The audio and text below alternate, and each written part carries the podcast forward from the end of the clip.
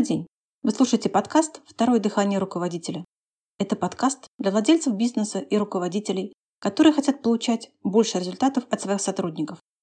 С вами Елена Бояркина, и сегодня мы поговорим об основных ошибках руководителя, из-за которых сотрудник не растет. Эти ошибки свойственны не только руководителям, но и владельцам бизнеса, собственникам. О первой из них мы много говорили в предыдущих выпусках, но так как она самая распространенная, то мы обсудим ее и здесь. Сформулировать ее можно так. Руководитель не позволяет сотрудникам самостоятельно находить пути решения тех задач, что сам перед ними и поставил. Выглядит это так. То, как надо решать ту или иную задачу, придумывает руководитель. Он не только ищет решения для своих задач, но и думает за всех сотрудников. Он раздатчик решений, пульт управления. Он не только говорит, какой результат должен получить сотрудник, но и конкретно расписывает, как этот результат получать. Можно сказать, что он отводит сотруднику роль бездумного исполнителя, но никак не специалиста. И поведение у такого руководителя соответствующее, и отношение к коллективу. Некоторые руководители так и говорят. Ну чего они там могут решить? Уж лучше я сам, а то они так и не додумаются. Вспоминается разговор с одним собственником бизнеса, который жаловался на усталость, постоянный стресс и на то, что никто в компании, кроме него, не озадачен тем, чтобы искать выходы из сложных ситуаций. Он говорил, что все только и занимаются тем, что приносят ему различные проблемы, а потом ждут, пока он их решит, и скажет им, что делать. Он был очень раздражен сложившейся ситуацией. Когда я спросил его, почему бы ему не отдать хотя бы часть проблем на решение сотрудникам, он был искренне возмущен. «Да вы что? Они же не справятся, клиенты потеряют». Именно из таких действий и такого неверия у сотрудника даже не возникает и мысли, что он способен предложить нечто стоящее и может сам найти решение для своих же задач. Если руководители исключают инициативу сотрудника и его участие или соучастие, есть высокая вероятность того, что в будущем он действительно станет просто бездомным исполнителем, зрителем, у него пропадет желание работать. А руководитель потом будет недоумевать, где же взять ответственных инициативных сотрудников. Следующий момент связан с тем, о чем мы только что говорили. Руководители бросаются на помощь слишком быстро. Причины, по которым они это делают, разные. От банальной срочности выполнения задачи до элементарного неверия в то, что сотрудник способен найти решение. Но все-таки чаще это неспособность руководителя держать паузу, необходимую для того, чтобы сотрудник сам нашел решение задач. Объясню на примере ребенка. Недавно каталась на лыжах, наблюдала такую картину. Ребенок лет трех-четырех едет впереди папа на лыжах. Папа чуть отстал.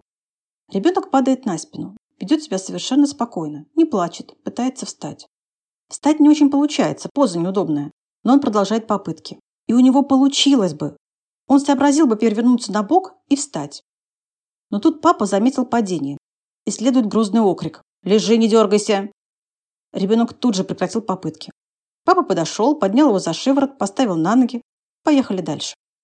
А потом, скорее всего, папа будет говорить, что сын не самостоятельный, сам ничего сделать не может. Все ждет, когда за него кто-нибудь что-нибудь сделает. Но ведь простейшая же ситуация. Ну что мешало этому папе хотя бы не мешать? Ребенок одет тепло, на улице около ноля, опасности в падении не было никакой. Ну дай ты возможность ребенку самому что-то сделать для себя же. Но нет, чуда не произошло. Кстати, к нам на программу «Второе дыхание руководителя» приходит достаточно много клиентов, у которых проблем с детьми не меньше, чем проблем с сотрудниками.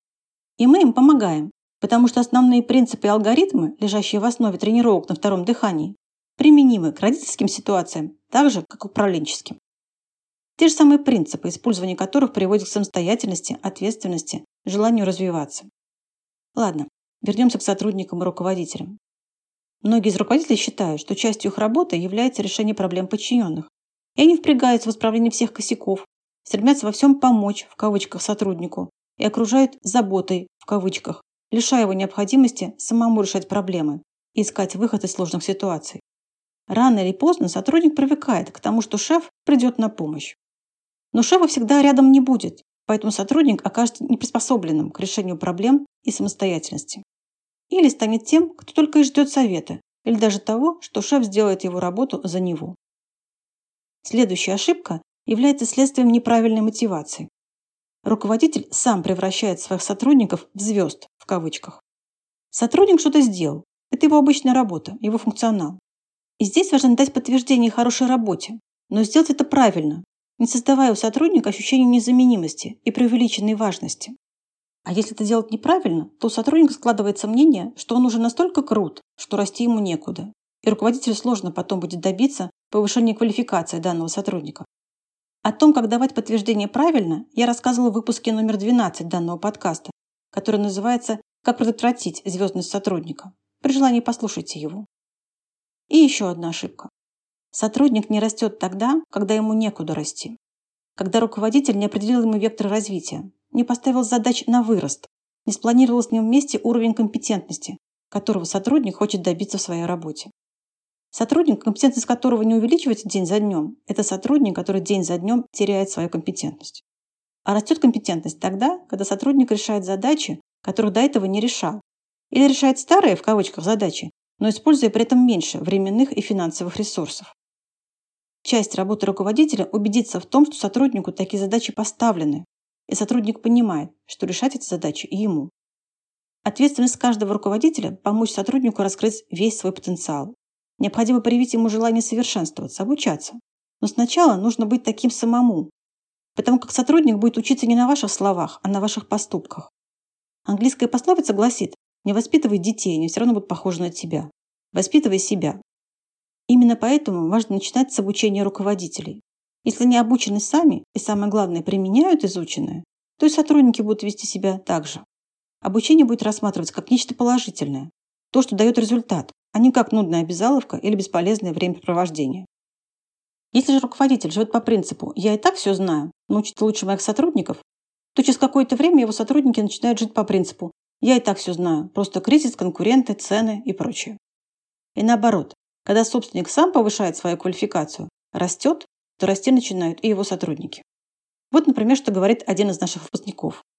Работая в компании, которая оказывает услуги населению в области офтальмологии, я обратил внимание на то, что владелец компании периодически проходит разные тренинги, ездит на семинары и обучение.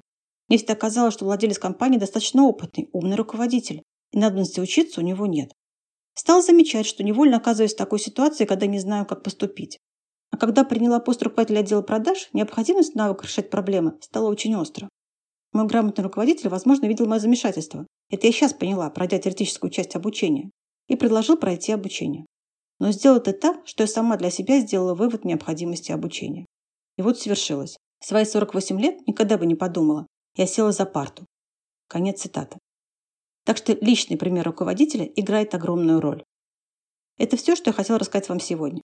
Буду рада любым вашим вопросам или комментариям. Если у вас есть вопросы, на которые вы хотели получить ответ, Напишите мне по электронной почте, указанной в описании выпуска, и задайте их. Спасибо за внимание и до встречи в следующий четверг на подкасте «Второе дыхание руководителя».